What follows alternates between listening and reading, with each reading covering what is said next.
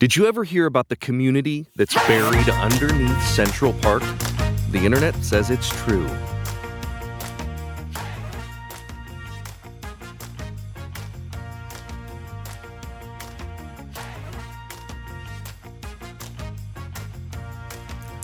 Welcome to The Internet Says It's True, where every week we learn something that sounds like I made it up, but it's really true.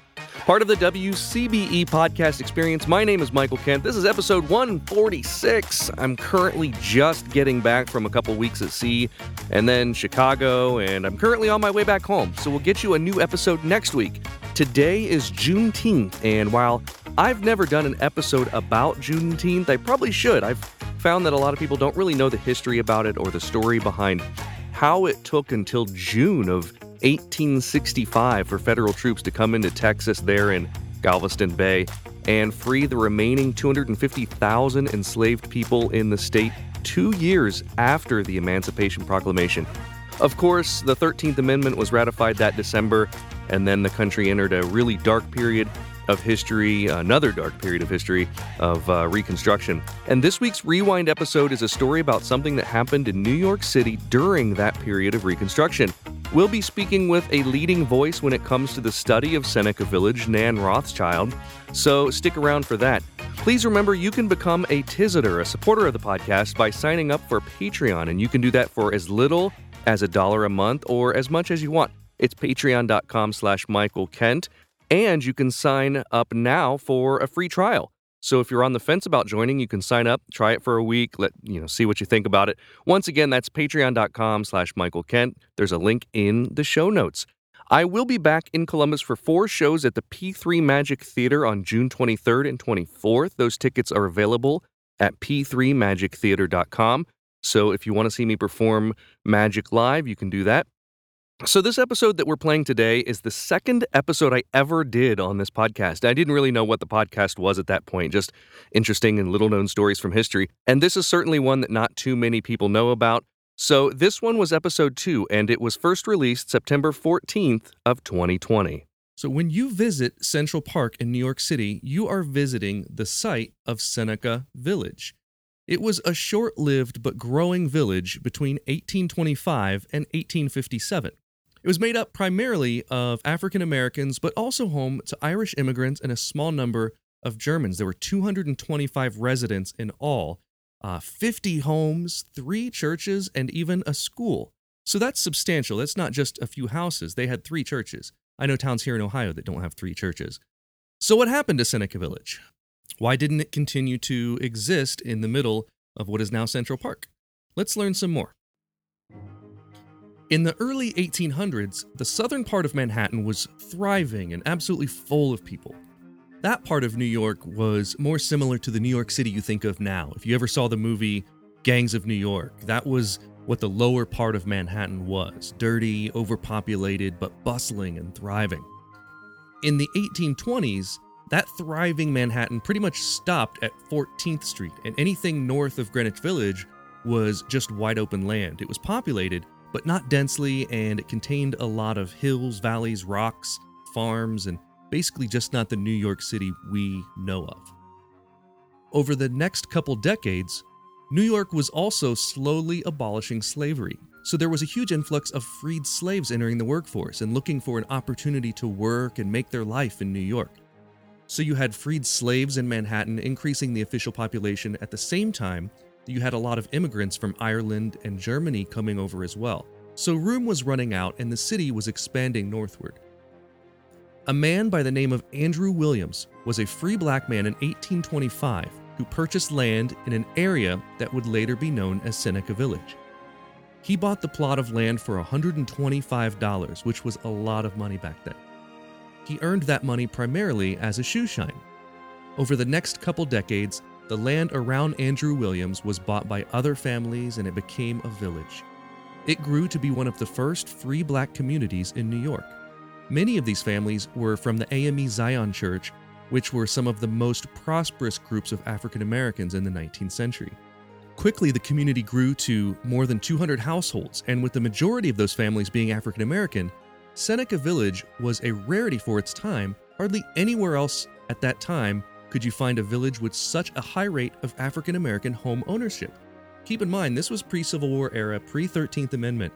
And here you have a vibrant, thriving community of majority free black Americans living, working, and raising families in a community with several churches and a school.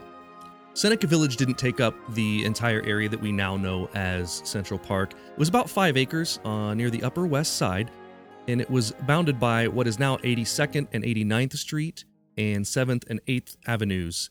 Um, had they been, if they were there at the time, that's where it would have been. So it was um, a rectangle sort of on one edge of Central Park. So, what happened to it? Between 1821 and 1855, the population of New York City quadrupled. And in addition to freed slaves, the city was a popular place for Irish immigrants escaping the potato famine of 1845 and German immigrants escaping the revolutions of 1848. So it became the epitome of the melting pot, and the city was experiencing growing pains.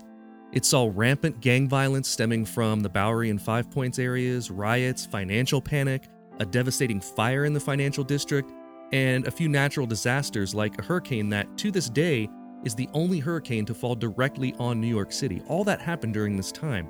And it was just becoming cramped, overpopulated, and all of these things combined made some of the wealthy elites decide that it was time for New York City to have a breathing space.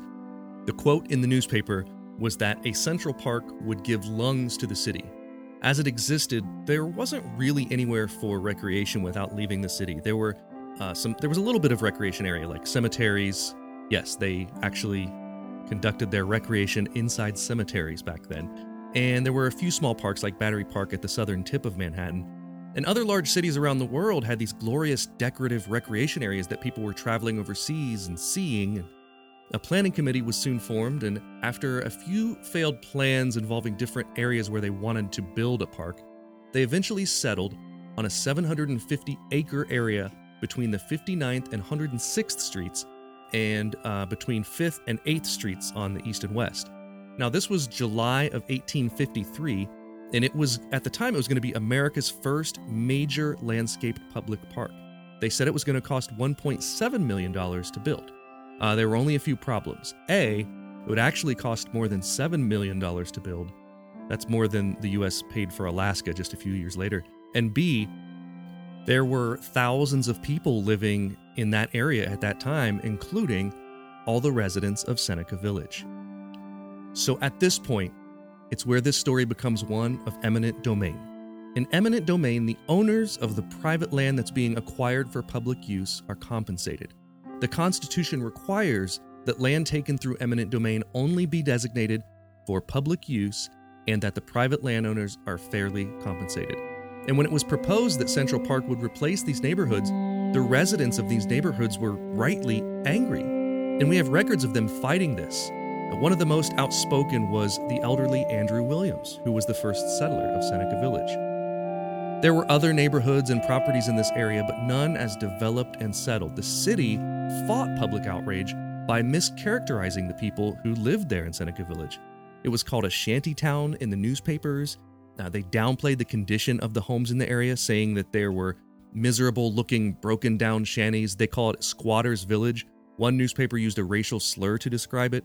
And this was a village with three churches and a school, and they're calling it a squatter's village and describing it as being infested with mongrel dogs and pigs. And we know now that this was largely a lie to fight public outrage about eminent domain. Excavations have been done on the area that was Seneca Village, and some of the artifacts and pottery that are found there are expensive porcelain, even toothbrushes, which were only used by upper class at that time. We even have the census records from the village that show that many of the residents were well educated. It was clearly a middle class village, but the misrepresentation of the village by the newspapers prevented any sort of large public outrage at the destruction of the village by eminent domain. The residents fought to keep their land, but lost, and eventually were paid sums of money for their land that were much less than their actual value. We actually have a letter from Andrew Williams to the city that complained that his three lots were supposed to be valued at around $4,000, and he was paid around half that. Some other residents that lived in the area that would become Central Park were never compensated at all. So the landowners lost their fight to stay, and Central Park was built. Interesting fact they used more gunpowder to clear the land in Central Park than was used in the Battle of Gettysburg six years later. Seneca Village was, for the most part, forgotten about until interest surged in 1992 because of a book about Central Park that extensively covered it called The Park and the People A History of Central Park. Then, from 1997 to 2000, a group started conducting imaging tests that were done to see if any of the village remained underground. In the mid 2000s and again in 2011, digs were conducted and they found the foundation walls of one of the homes and some other items that helped tell the story that Seneca Village was once a vibrant, integrated middle class community well ahead of its time.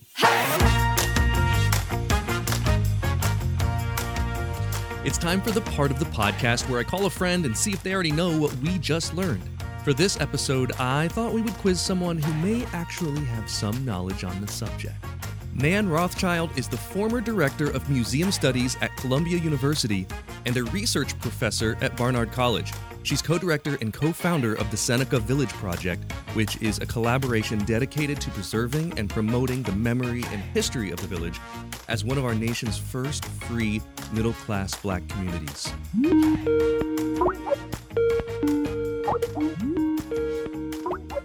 Hello, Nan. Thanks for coming on today. Oh, you're welcome, Michael. I understand you're you're in the process of moving, so I know that that's that's a headache, and and uh, I appreciate you taking a few minutes to talk with us. I just have a few quick questions. Uh, first, let's start with a pretty broad question. Why is it important that we remember Seneca Village? Seneca Village enriches and expands our understanding of the 19th century, of New York City, of African Americans, and of whites as well. Uh, because it was not known until we started doing this research. And I, by we, I'm being pretty inclusive. I mean, there are historians who have talked about Seneca Village, uh, Betsy Blackmar and Roy Rosenzweig, uh, Leslie Harris. So there are historians who have uh, alerted us to the presence of this kind of community. But archaeologically, it was just so exciting find the material culture evidence that really demonstrates that this was a different uh, kind of African American experience for people living in the city. It was really, it was a place that was free of the normal racial harassment that blacks fa- faced in the downtown city in the 19th century. Um, because initially it was all African American, and then by the 1840s and 50s, uh, some Irish and, and German immigrants joined them. But since they joined them and they were in the minority, it must have been a harmonious experience. Absolutely, uh, and and as well, I've I've read that there were the the churches were integrated at the time.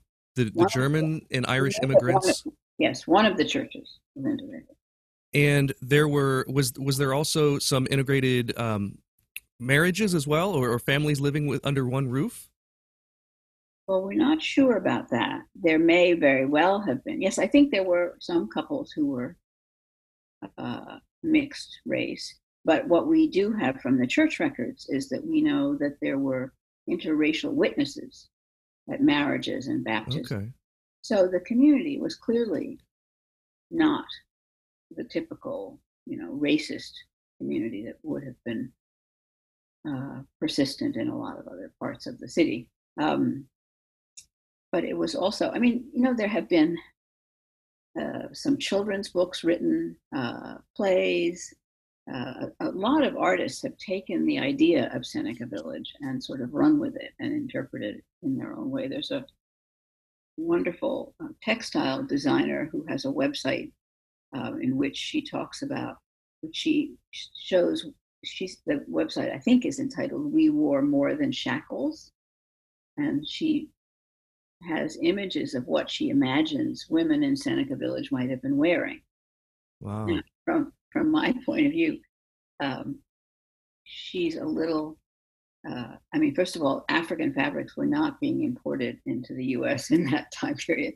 And second of all, the idea of long dresses. I mean, she has these very Victorian long dresses with, you know, high waists and so on. And I think if you're living in a community with with the, the floors are all dirt, I'm not sure that that would be practical.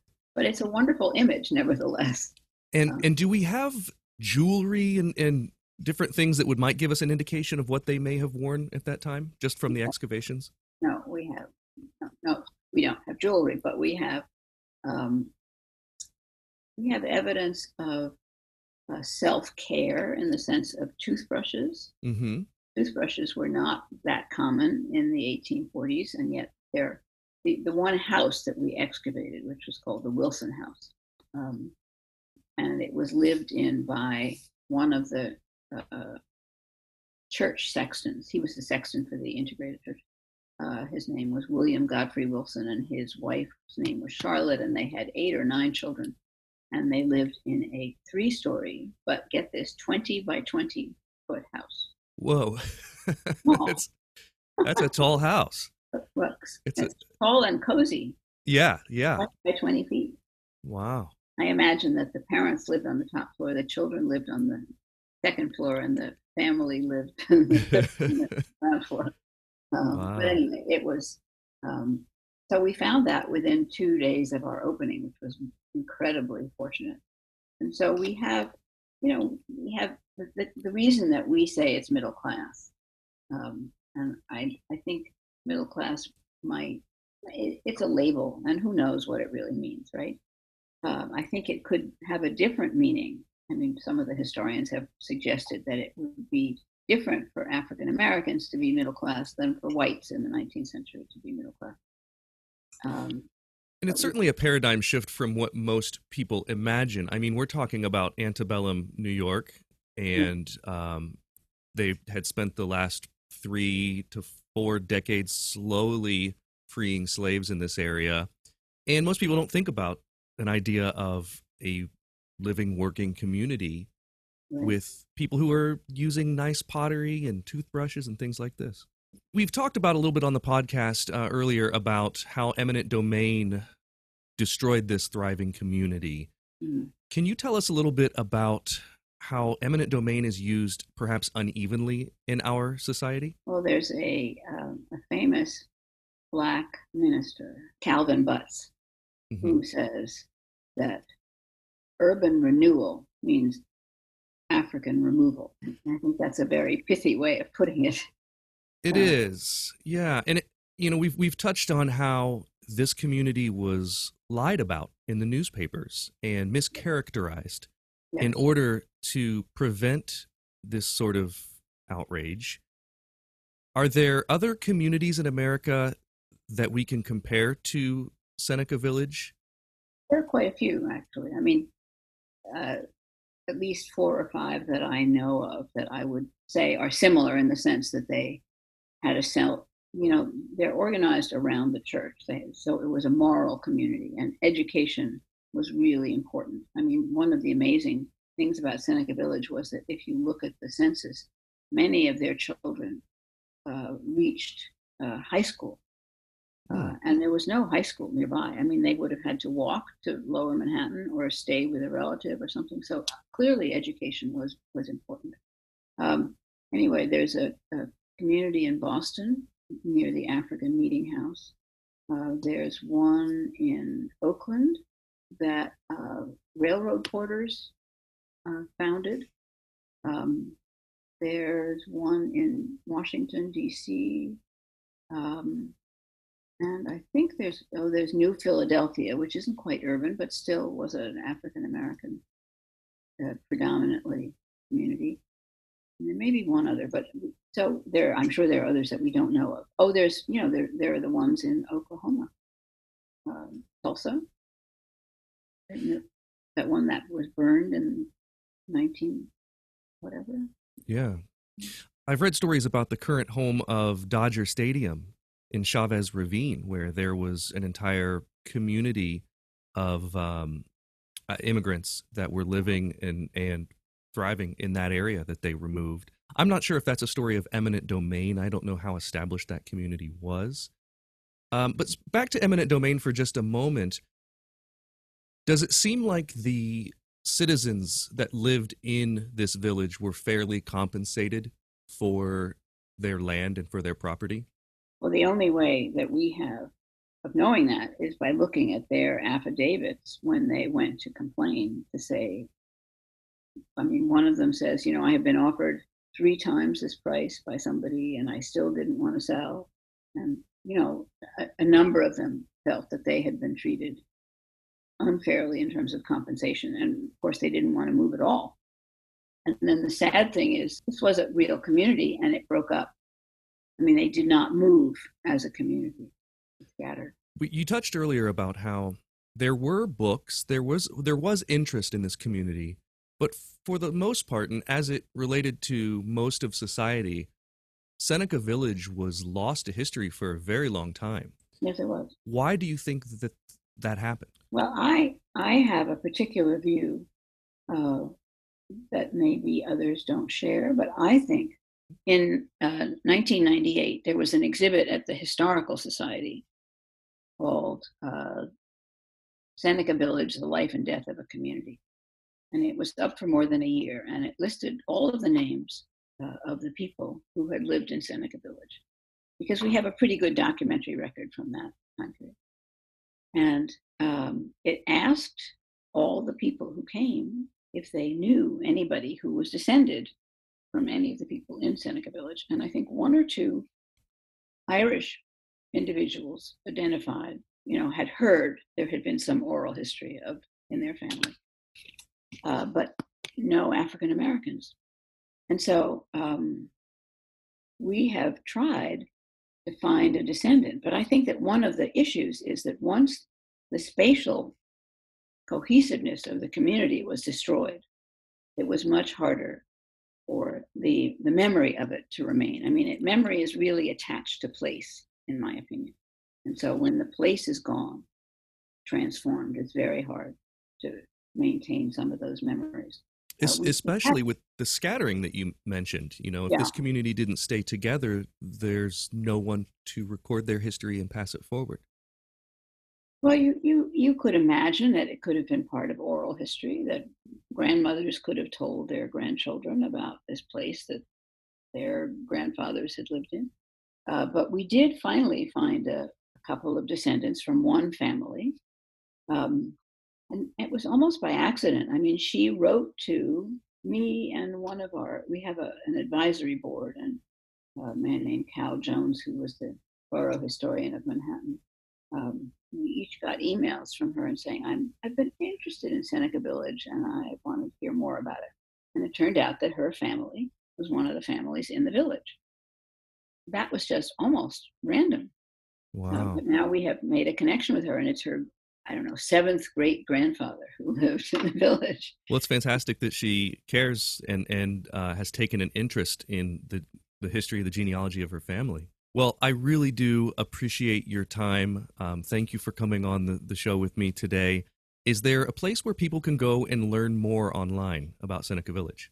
Well, there are a number of websites. Uh, the Central Park Conservancy also has an exhibit right now in Central Park about Seneca Village. And if you go to 85th Street and Central Park West and you enter the park there, there are about 14 or 15 signs uh, locating where different individuals lived and where different, you know, where the spring was that people drank from and where uh, the churches were and so on. So that's a very good place. And there are also various websites.